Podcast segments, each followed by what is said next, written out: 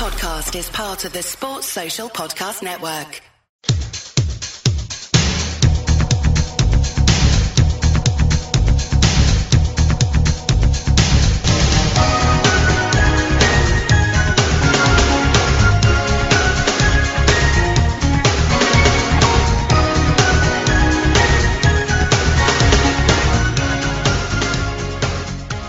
Hello and welcome to the Anfield Index Writers Podcast. I'm Tom Holmes and joining me is Leanne Prescott. Leanne, how are you?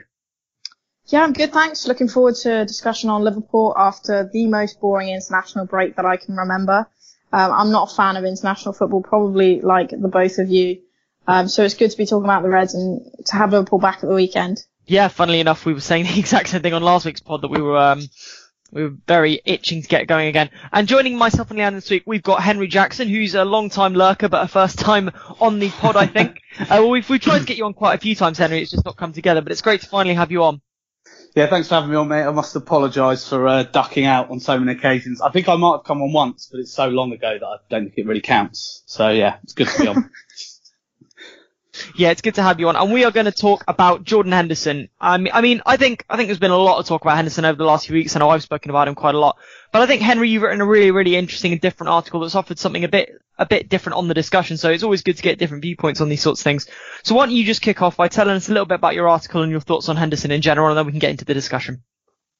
Yeah, well, basically, I mean, I think everyone knows Henderson's probably one of the most divisive players I think that Liverpool have had certainly in my lifetime, really, I can remember watching watching them play. That he just there seem to be legions of fans who either admire him greatly or think he's dreadful around that sort of ballpark. So basically, I thought I realised that basically there's a middle ground in that.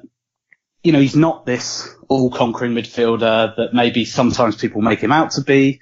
And equally, he's not this inept player who shouldn't be anywhere near Liverpool and should belong in a team battling for relegation. So basically the point was to say that I think mainly, basically there's a stubbornness from both sides. And I think the longer that this goes on with Henderson, every time he plays well, his fans will praise him on social media and all over the place and go, maybe go overboard about how, how well he's played to prove a point. And then on the flip side, if he just has an average six out of 10 game, the people who don't rate him will go overboard the other way. And it's all just become a little bit tedious. And I think there's, there's somewhere to meet in between, which is that he's a, he is a good footballer because you cannot play for Liverpool, be their captain, play for England if you're not a good player.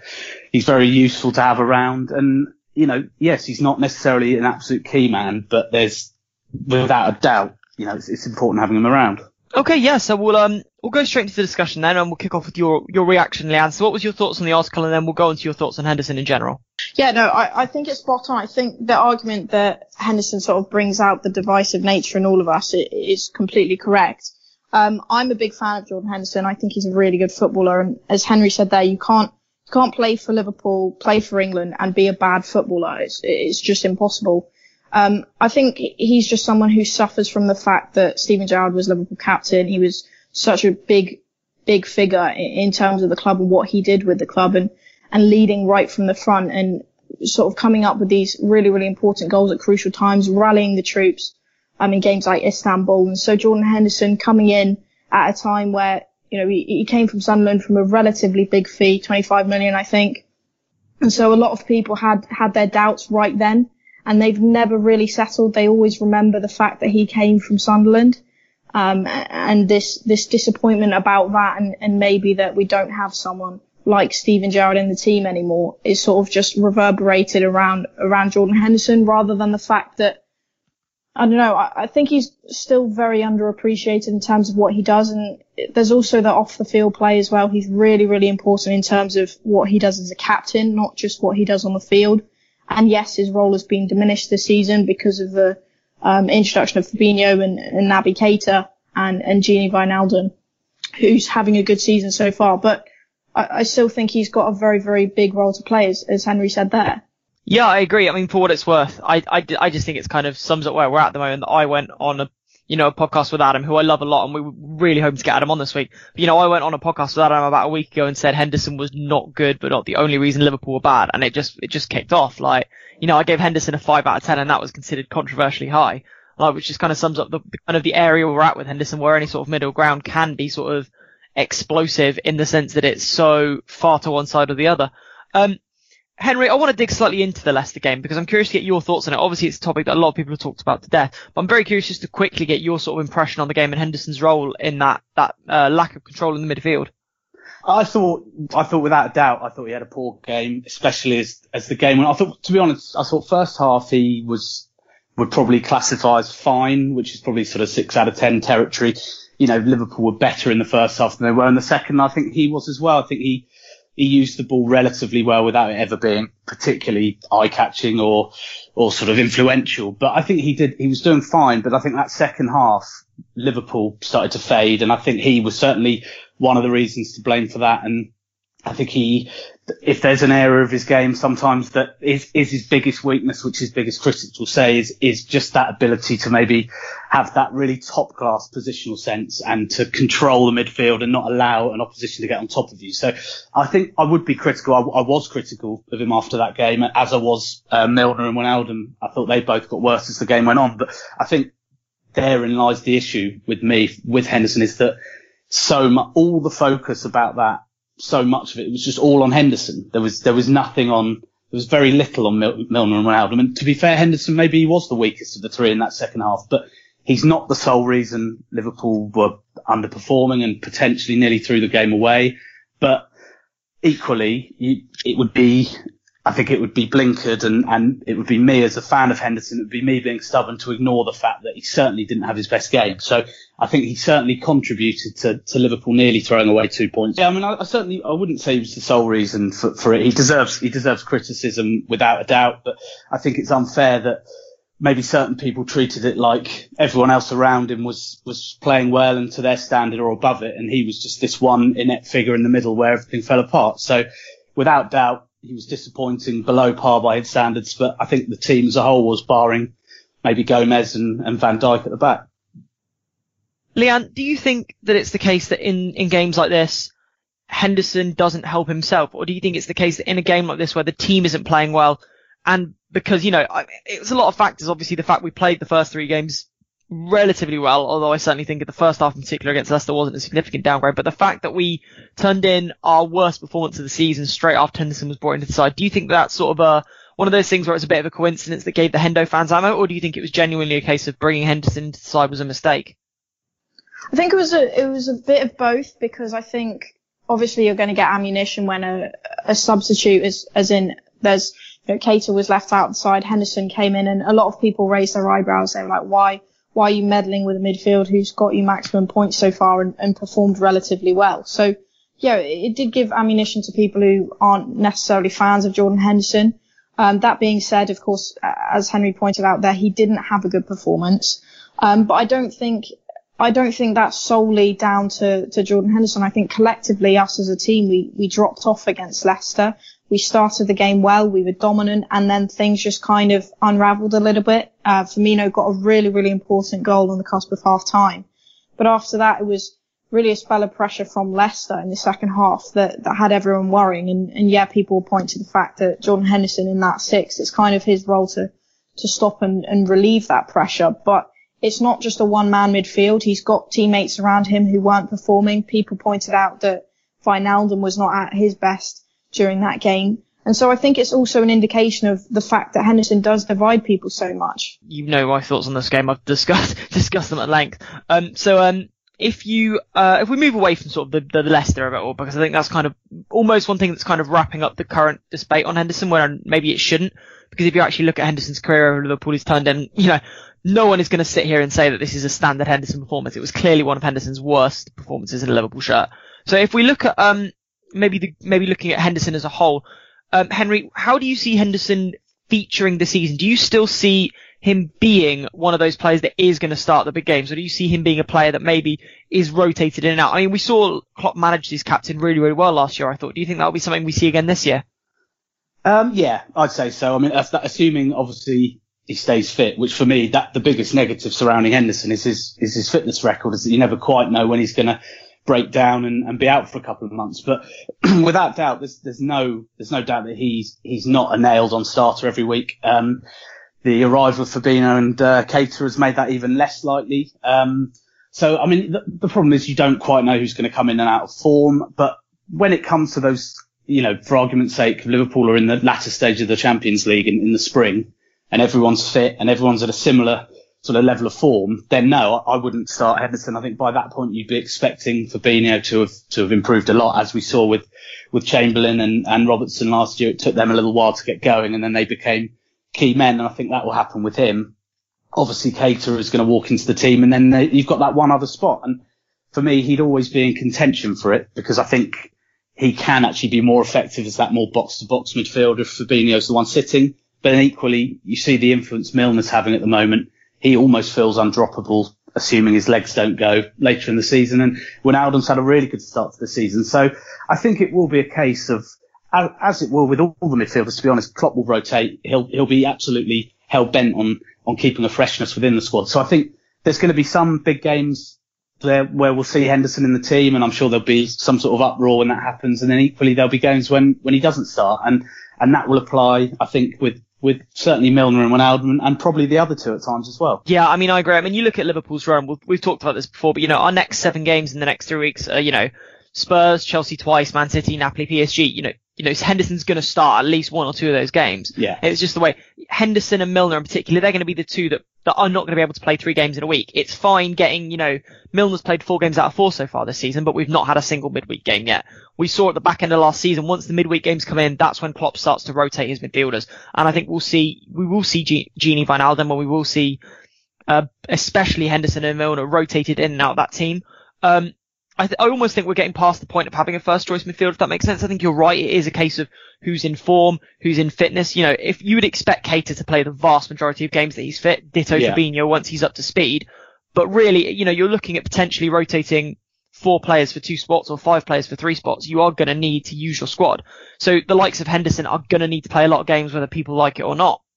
Yeah, absolutely, um, absolutely. I, I mean, and he showed, you know, I think sometimes he's labelled as someone that, you know, he's named in the team in a big game and there's sort of a collective sort of groan from the people who don't like him. But I think you only have to look at, you know, the magnitude of the games Liverpool played in last season that he featured in a lot of them and he more than did himself justice in those games and, you know, never, never looked like he was a level below those he came up against, whether it was City or Roma. And obviously the final was, was a different story. And I don't think anyone really performed to the best of their ability in that bar and maybe Mane. So, um, yeah, he's, he's proved that he can do it in the big games. And obviously England in the summer he showed it as well. So there shouldn't be any panic, but equally I would totally understand why he'd be left on the substitutes bench. I think the other thing is right now, people talk about Fabinho like he's ready to just sort of jump into that midfield and start performing at the top level. I, I think there's no evidence to suggest that he is going to be able to do that because we know we know Klopp is keeping him out the side for a reason, and we know that he has never played in a midfield three before. He's never played Klopp's sort of style of football before. So I think it is kind of naive to expect that Fabinho can just leap into the midfield and do a significantly better job than Henderson can in that six role. Um, that's what's interesting for me that so many people mm. are quick to. And I mean, also, the other thing, sorry, sorry, just to add to that, it's also interesting because Fabinho's come out himself and said he doesn't know the full system yet, and he's still getting to grips with it. So I completely understand this desire to see him play, but when you've got someone like Jordan Henderson who who knows the role, okay, he didn't have a good performance against Leicester, but as we've said, other people didn't as well, and and yet there's not that talk about chucking them out the team. So again, it just comes back to this idea that Henderson is the divisive figure, and and whether it's a case of just because he's not Steven Gerrard or because people genuinely believe that he's not a good footballer, uh, and that sort of raises the question of well, why is he then got all these managers making him captain, Jurgen Klopp giving him a new contract. It, it, doesn't add up. So it's it's interesting, uh, as you said, to talk about Fabinho there because we all want to see him play. I think Fabinho will do very well, but but Jordan Henderson is not a bad player in the meantime. Yeah, I mean, I completely agree with that. Completely agree. Um, I kind of want to move on to talk about the fitness issue because as we've talked about, you know, injuries are an issue with him at the moment and that is a problem. But do you think it's the case that over the last sort of 12 months when we've had a more balanced midfield and we've got more quality options, Klopp can rotate Henderson a bit better. I mean, this is something that we've seen potentially with the likes of um, Oxlade Chamberlain before he got injured. Um, but is it a case that Klopp maybe can rotate him a bit more? Yeah, definitely. Yeah, I'd say so. I mean, Klopp's not stupid. He's, you know, he's he's given him a five year deal, but he'll be he'll be well aware that fitness issues have surrounded Henderson for for quite a long time now, and um, you know, he, he knows he's not going to be playing him. It's going to be rare to see him three times in a week, I think, because he'll know that risk is there that he's, he's potentially going to break down again and, and, you know, he's a, a key squad member is, is going to be out for a while. So I think certainly him and Milner stand out as two that I think he's going to, I'm not sure as the season progresses, I'm not sure you're going to see the two of them in the same midfield that often because I feel like it, it may become a case of being one or the other with one being rested and the other being in.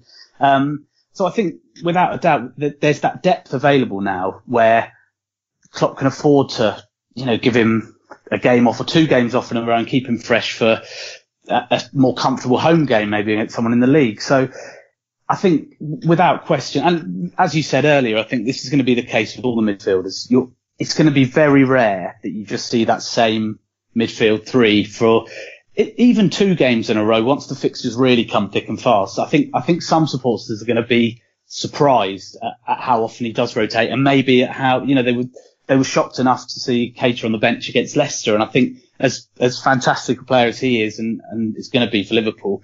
I think there will be some surprises because I think he, he's not going to play every game. I think he'll be, there might even be big games that he's, he's left out of. So, um, but going back to Henderson, I think he, he will definitely, Klopp will be very careful with him. He'll be aware of what's happened in the past.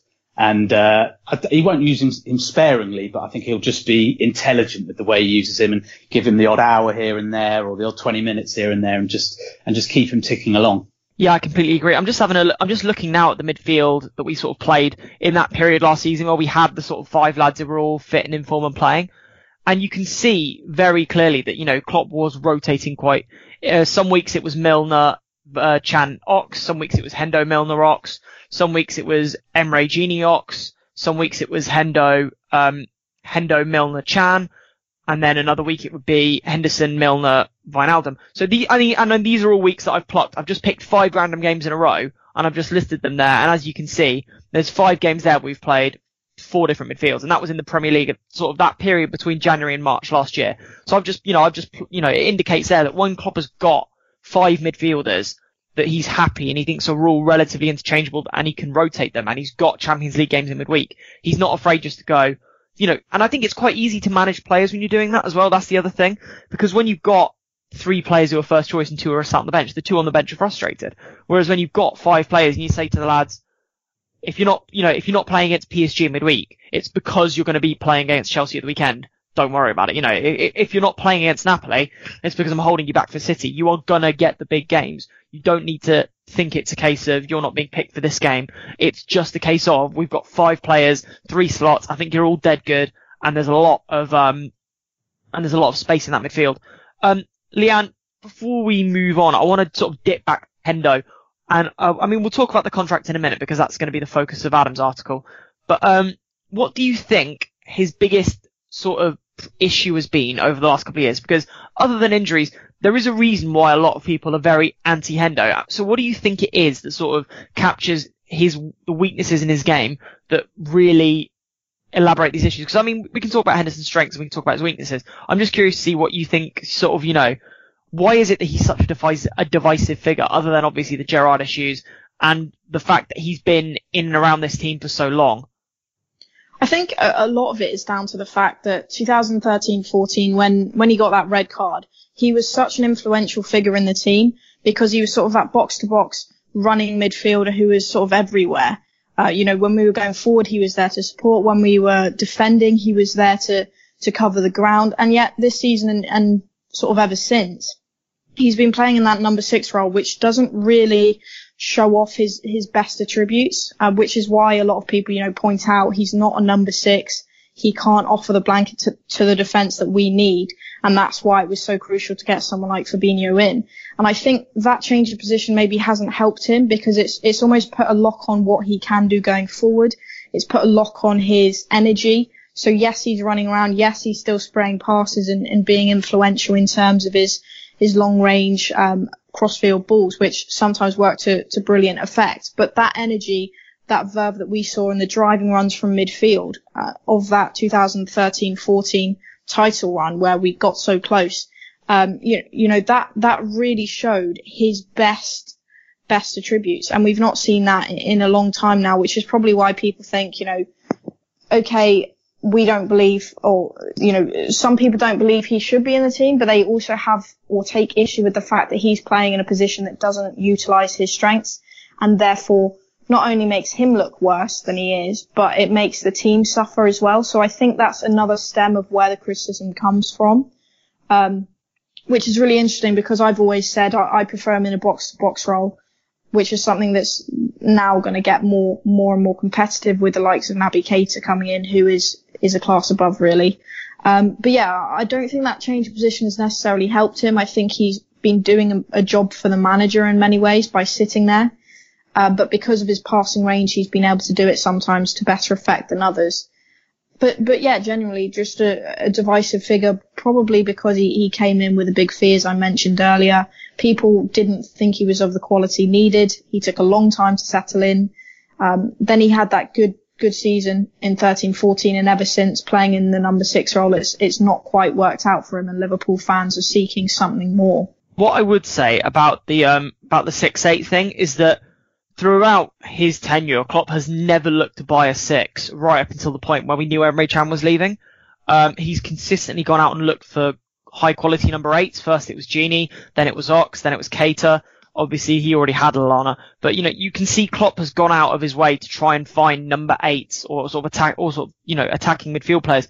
But until Emre left, he never went out of his way to try and find a six which for me indicates he just he just sees Henderson as being a six now, and whether that is a fitness issue or whether that is a stylistic thing, I suppose we may never know, truthfully. Um, but Henry, what's your take on that then? Do you think that Henderson is is going to be the six this season at all for the foreseeable future, or do you think that it is the case that he still can and should be playing in the eight role? Um, well, I think it's, I mean, it's, it's, clear that by the looks of it, Fabinho's been brought in to be that first choice number six. I think un, unless Klopp does something bizarre, I think that's, that's to be expected. So, and, and without doubt, Fabinho's an upgrade in that position. What I would say is that I do, I take issue with some of the general negativity about Henderson in that role because don't get me wrong, I'm, I'm well aware that there are issues in terms of positional sense. He's not perfect in that role. There are obviously better people out there, but I, I think he's there's been plenty of performances out there in that number six role where I think he's played really well. And I think, and that's whether, whether it's his use of the ball, whether it's his positional sense, whether it's his leadership, just everything, his, his game management. I think he's shone plenty of times where he's, he's warranted a lot of praise. And I think it, it just stems back to, I think there's a, there's a bit of a snobbery towards Henderson that comes out, especially with that, you know, number six role is in a, in a world we live in now where with football manager and foreign players and, and everything like that, he couldn't be more further from that. He's unfashionable. He looks a little bit awkward on the ball. He's got a bit of an awkward run. You know, he's, he's an England player. All, all that thrown in, I think works against him. And it's very easy to just sort of pick out little snippets where he's been caught out of position. But a lot of the good work that he's done, I still think gets ignored. And, you know, at the end of the day, he played that role in a team that got to the Champions League final. He played that role in a team that got to the World Cup semi-final played really well in both of those campaigns. And going to the, the box to box aspect of it, I prefer him there, like Leanne.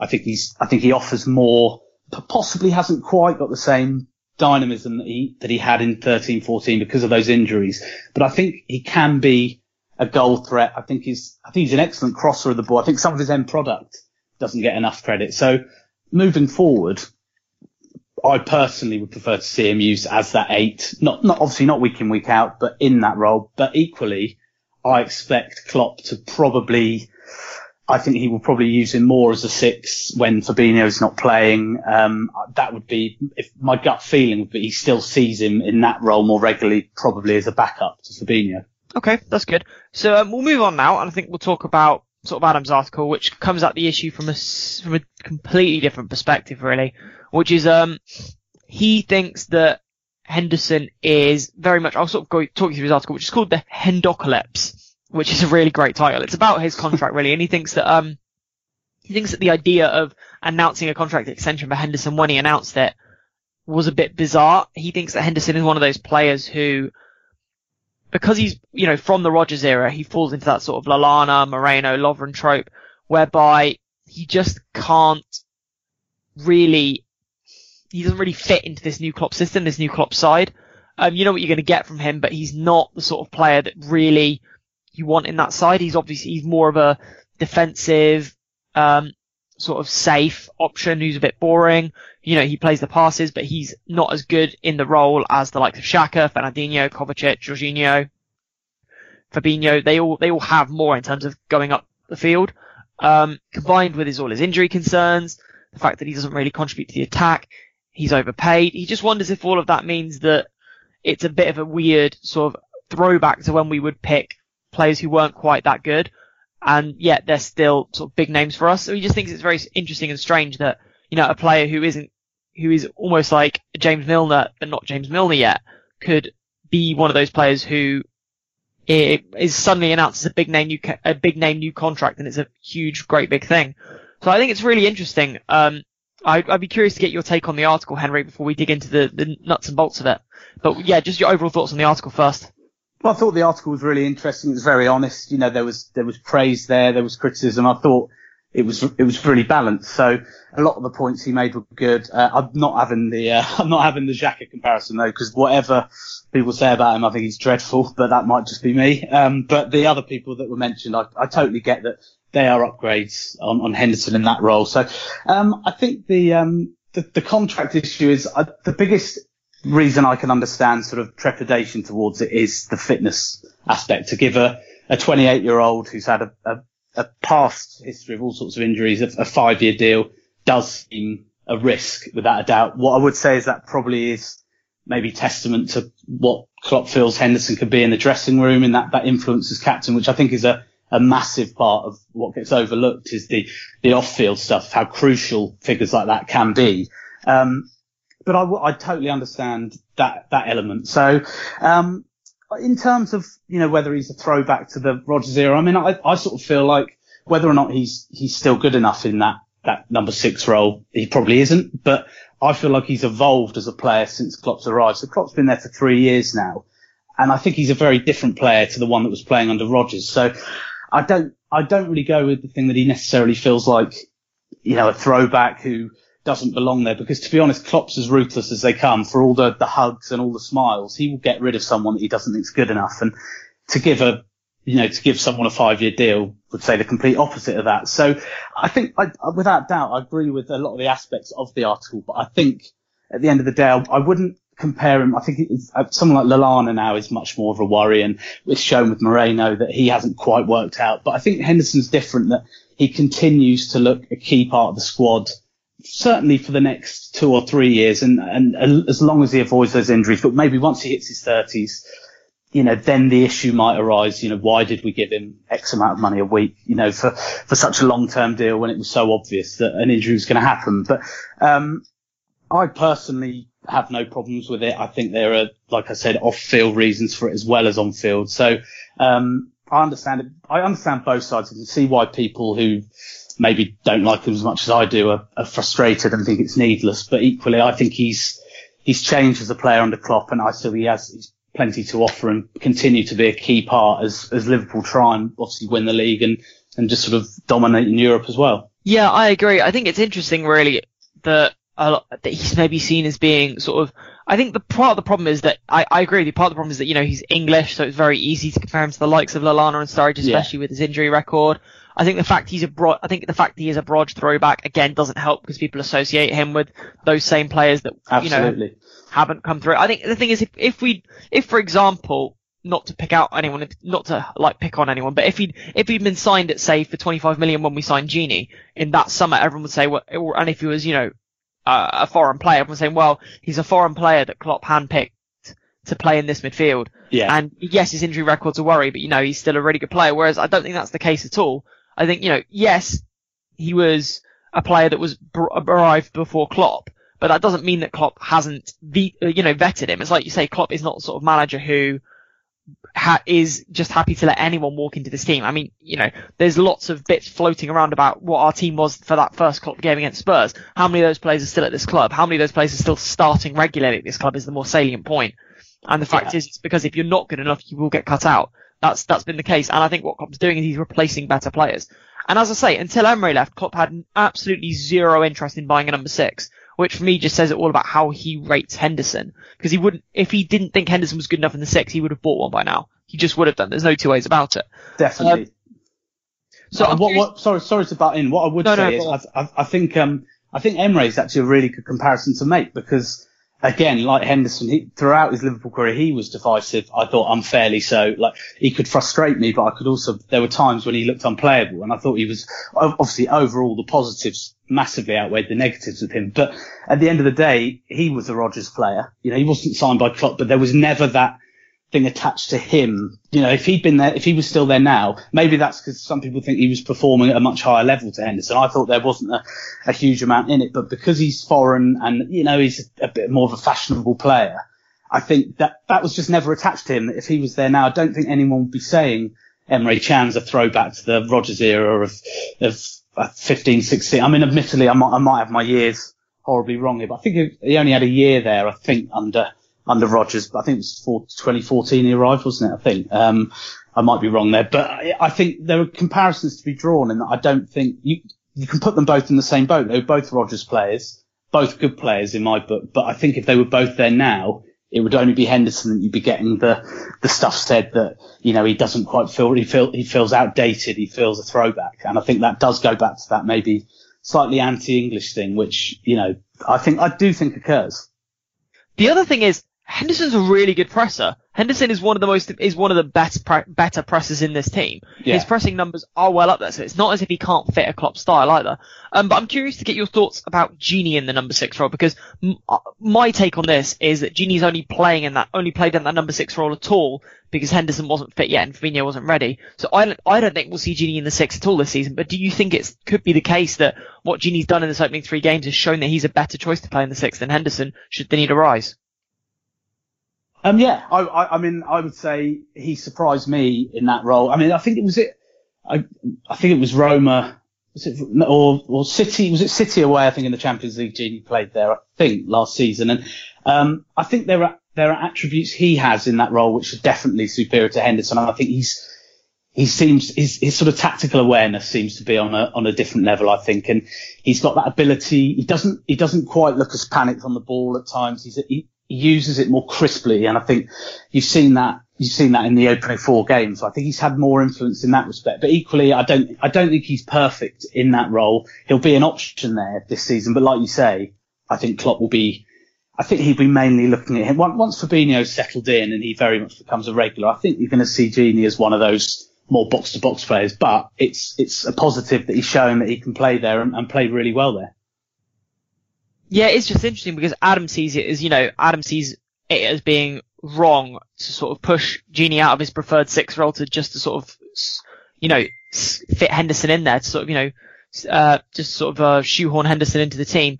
That's not something I agree with either. Um, and the other thing is, I mean, we've talked about Fabinho already, but do you think, do you think the fact that Fabinho is in the team kind of makes this contract extension poorly timed because we've got a case of we've got a player who we're just giving a new five-year contract, but in, in three weeks' time, potentially, he might not be a regular starter with Fabinho being the, the main man in that role. Um, no, I don't, I don't think so, because I think you have to be, we shouldn't be looking at it now as a first 11 thing. We shouldn't be looking at, at contracts being signed as they're going to be a regular for the next five years. You know, I think Klopp's done that because he sees Henderson as a regular squad member for that, in that time. And I don't really think, uh, personally, I don't think the Henderson contract has too much to do with Fabinho. I think everyone, most, unless something goes drastically wrong with Fabinho, picks up a serious injury, fingers crossed he doesn't. But I think everyone knows he's going to mature into a really key player for Liverpool. He's going to be that first choice number six for the foreseeable future. And Henderson's going to be the one, he, he's not going to be as, as key. He's obviously an upgrade to him in that role.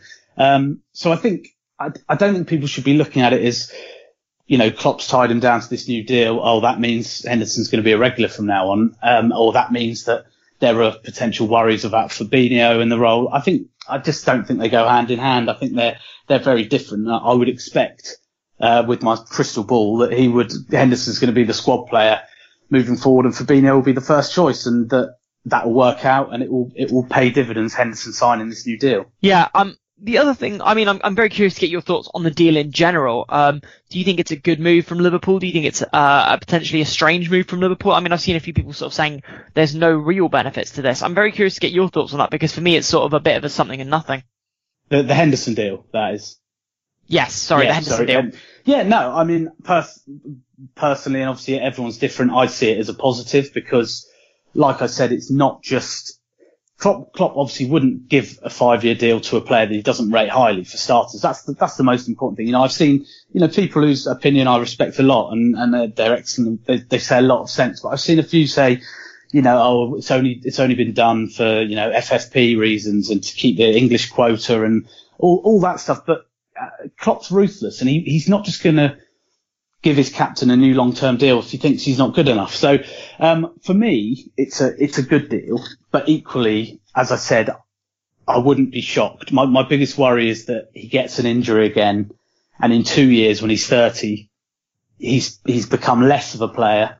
There's three years still on his contract, and then that does sort of turn into a bit of a Lallana type situation, which we've got at the moment, which is obviously far from ideal. So I totally understand why people are, are think that uh, that is a risk, without a doubt. That's that's a risk. But in a, in terms of his captaincy, his leadership, and and his quality as a footballer, I don't see any negatives in keeping hold of him. And that doesn't mean that he's going to be playing every week. He shouldn't be playing every week. And as the years go by and Liverpool hopefully get even better, his role should become, you know, should be less and less, uh, more and more frequently on the bench. So, um, it's, it's a risk in some respect, but I don't think, I don't see the kind of, the toys being thrown at the pram from some people that happened when, when, when your captain signs a five year deal. I don't, I don't quite get the negativity personally. I mean, no, nor do I. I think it's very strange. Um, I think, I think the thing is, I can understand why some people sort of see it as a, as struggling to see the positives in it because it is one of those things where, you know, he's already on quite, he's already on quite decent wages. He's already got a decent contract. So, you know, you know, a lot of people see the issue as being, well, you know, we're now contracting a player on very high wages right up until his mid thirties, which as we've already seen with the likes of Adam Lallana, potentially someone even like Daniel Sturridge, it can be an issue if we want to then shift them on. But I think, I think that kind of says more about the mindset of the people who don't like it than it does about Henderson himself, because I think it sort of suggests there are people who are thinking, you know, they want to see Henderson shifted out the door, or they want to see Henderson shifted sooner rather than later, which means that, you know, for them, it's like, oh, well, now we've got to try and get rid of a player who's mediocre on high wages, which I don't think is um, a fair reflection of where Henderson is at, particularly when you consider his role in the squad. I mean, you look at Milner, for example. Milner's on, you know, we picked up Milner for 150k wages, and people aren't batting an eyelid about that necessarily. Um, which I think, you know, different just because Milner at the moment is in potentially slightly better form over the last Yeah. three games, three, you know, three, four games. Whereas last season, if you'd said, was Milner significantly better than Henderson over the course of the entirety of last season? I'd have said he was marginally better. I wouldn't Yeah. have said he was, you know, 50k a week better.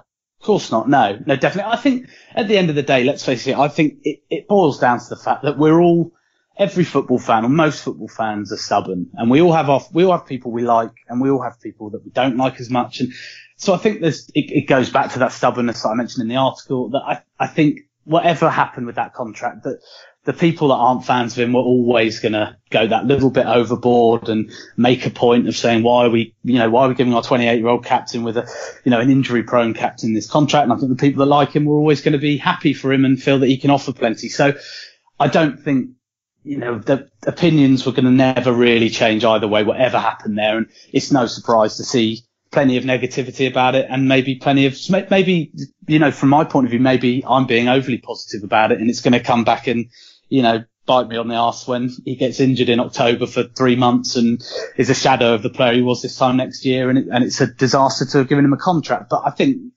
you know, I think it all, it all comes down to personal opinion at the end of the day. Yeah, exactly. I'm curious to see what your thoughts are on this idea of Henderson in the next two, three years. Obviously, we've seen how Milner's reinvented himself past 30.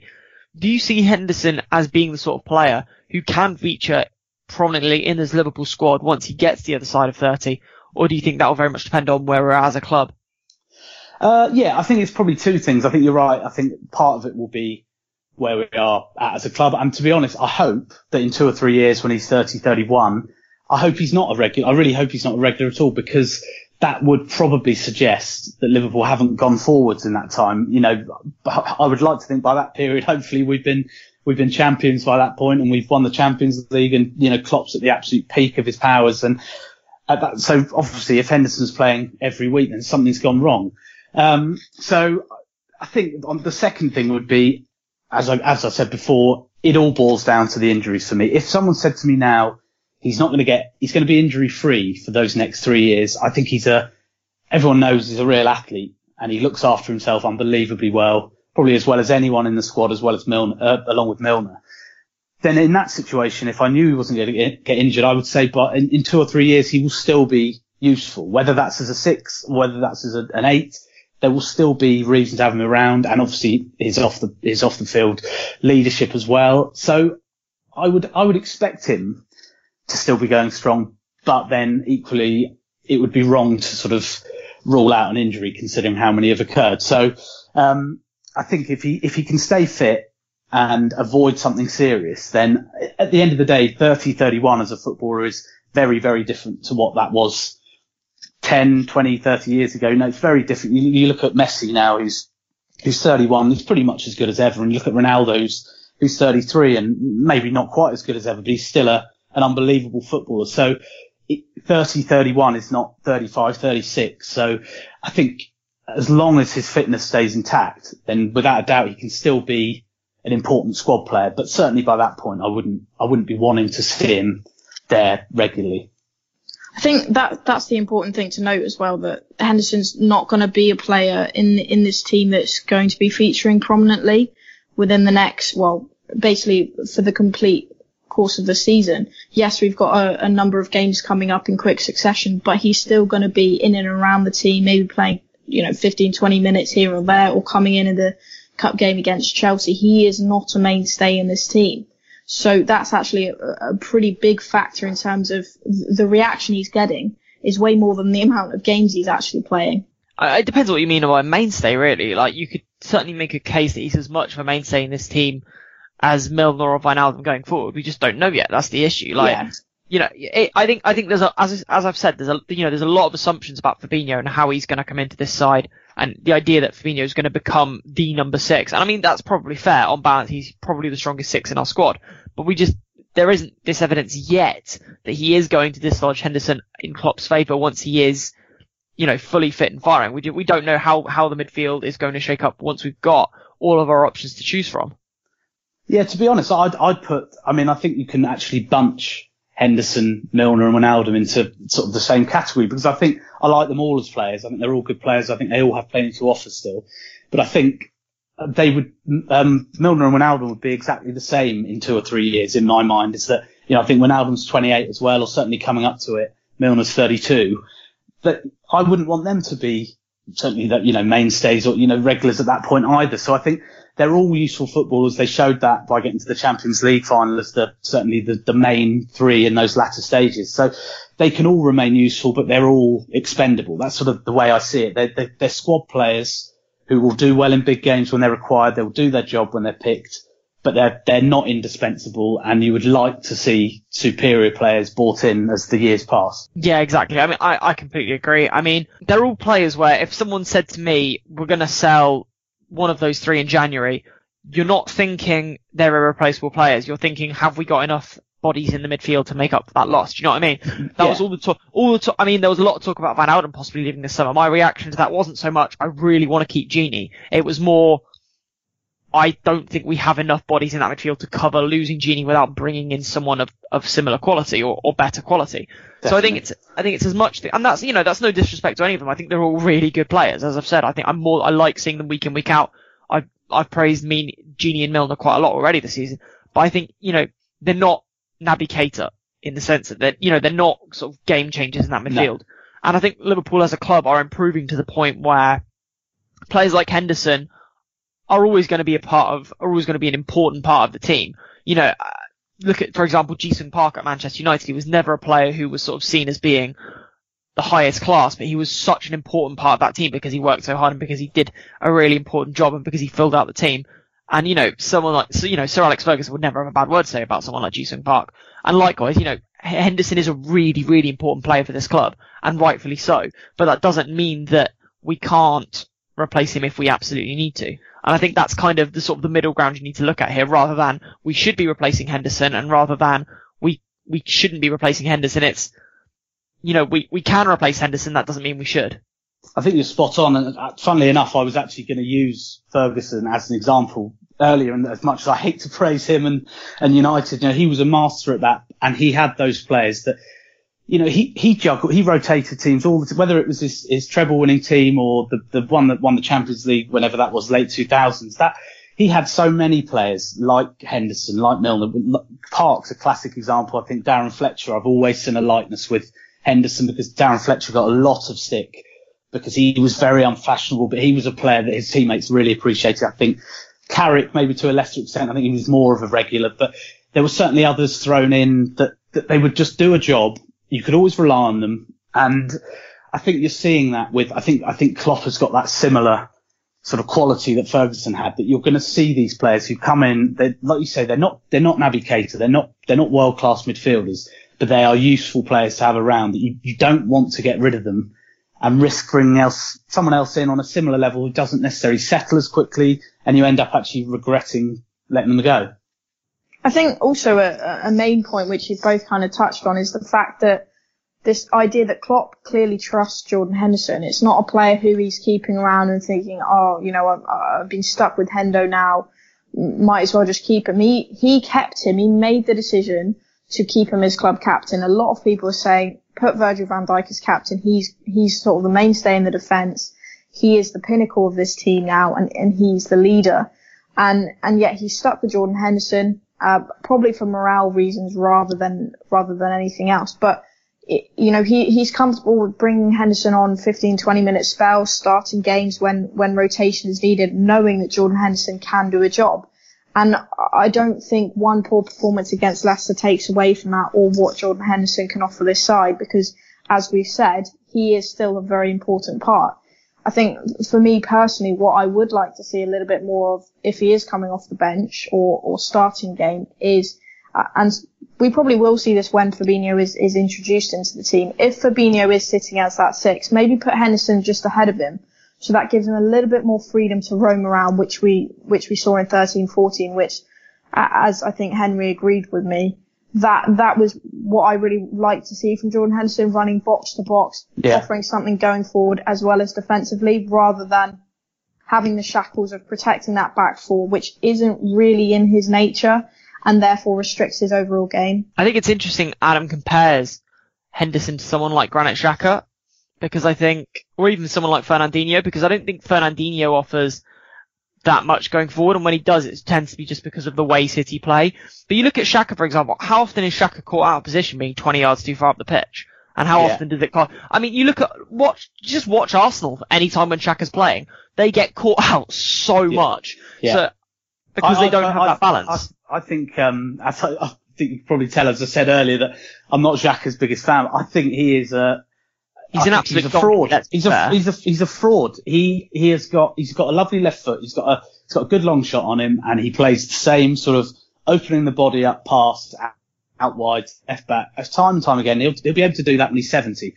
But he I think he is someone that probably gets less criticism because he arrived for he arrived for a lot of money, quite a fashionable signing, but like you say, I've seen so many Arsenal goals where he is at fault. Where had it been Henderson, I dread to think what the reaction has been. Now, of course, there have been times where I'm sure videos have emerged online where you can, without doubt, pick out moments where Henderson switched off, and he's not he's not Sergio Busquets in that role. He's not immaculate when it comes to reading reading the play, but someone like Xhaka for me is is far inferior in that role. As an all round play, he hasn't got Henderson's legs. He hasn't got. I don't think he's an intelligent player.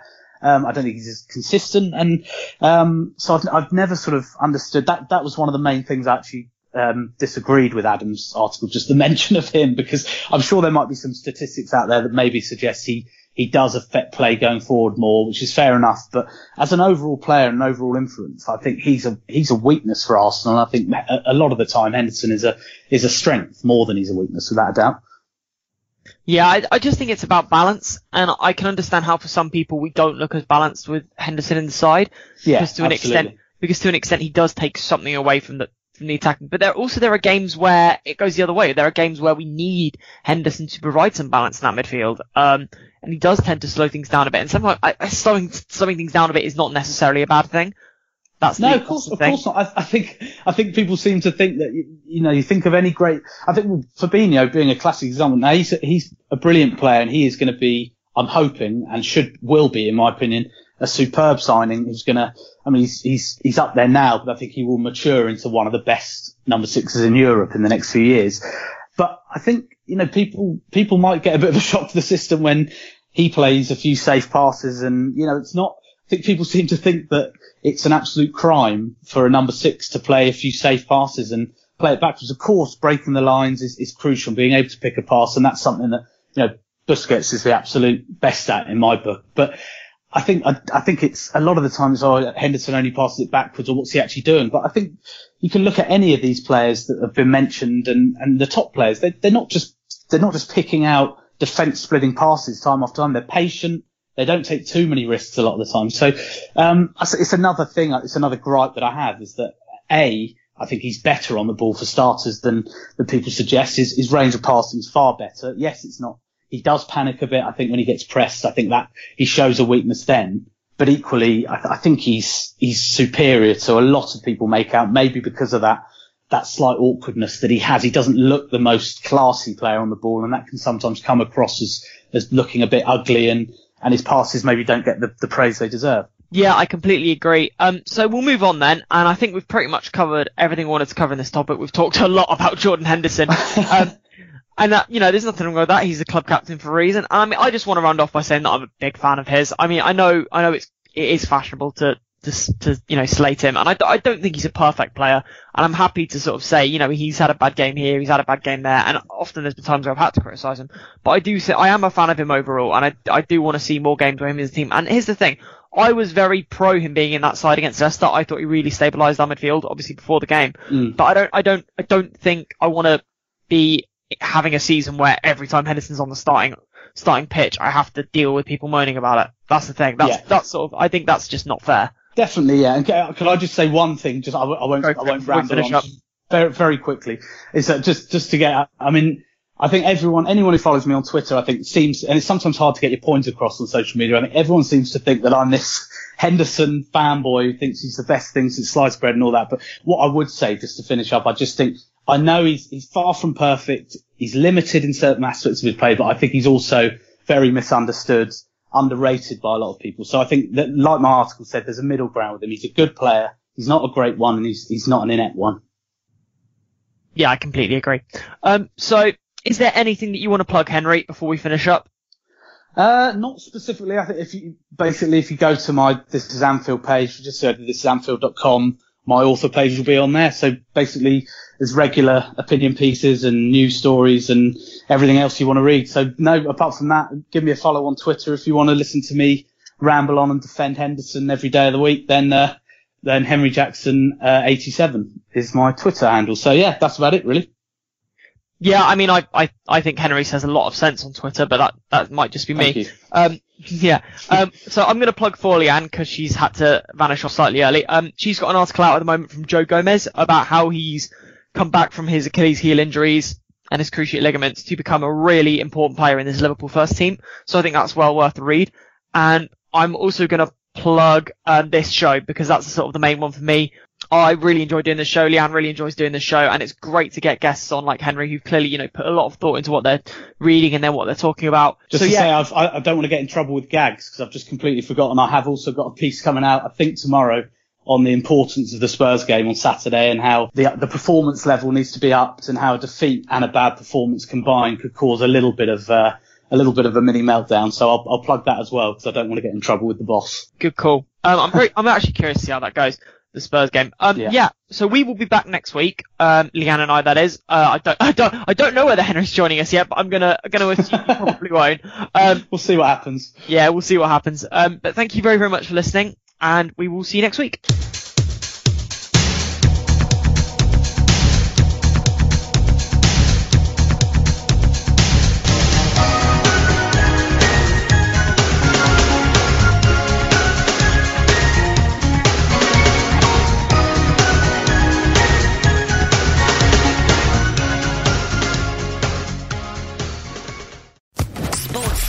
Podcast Network.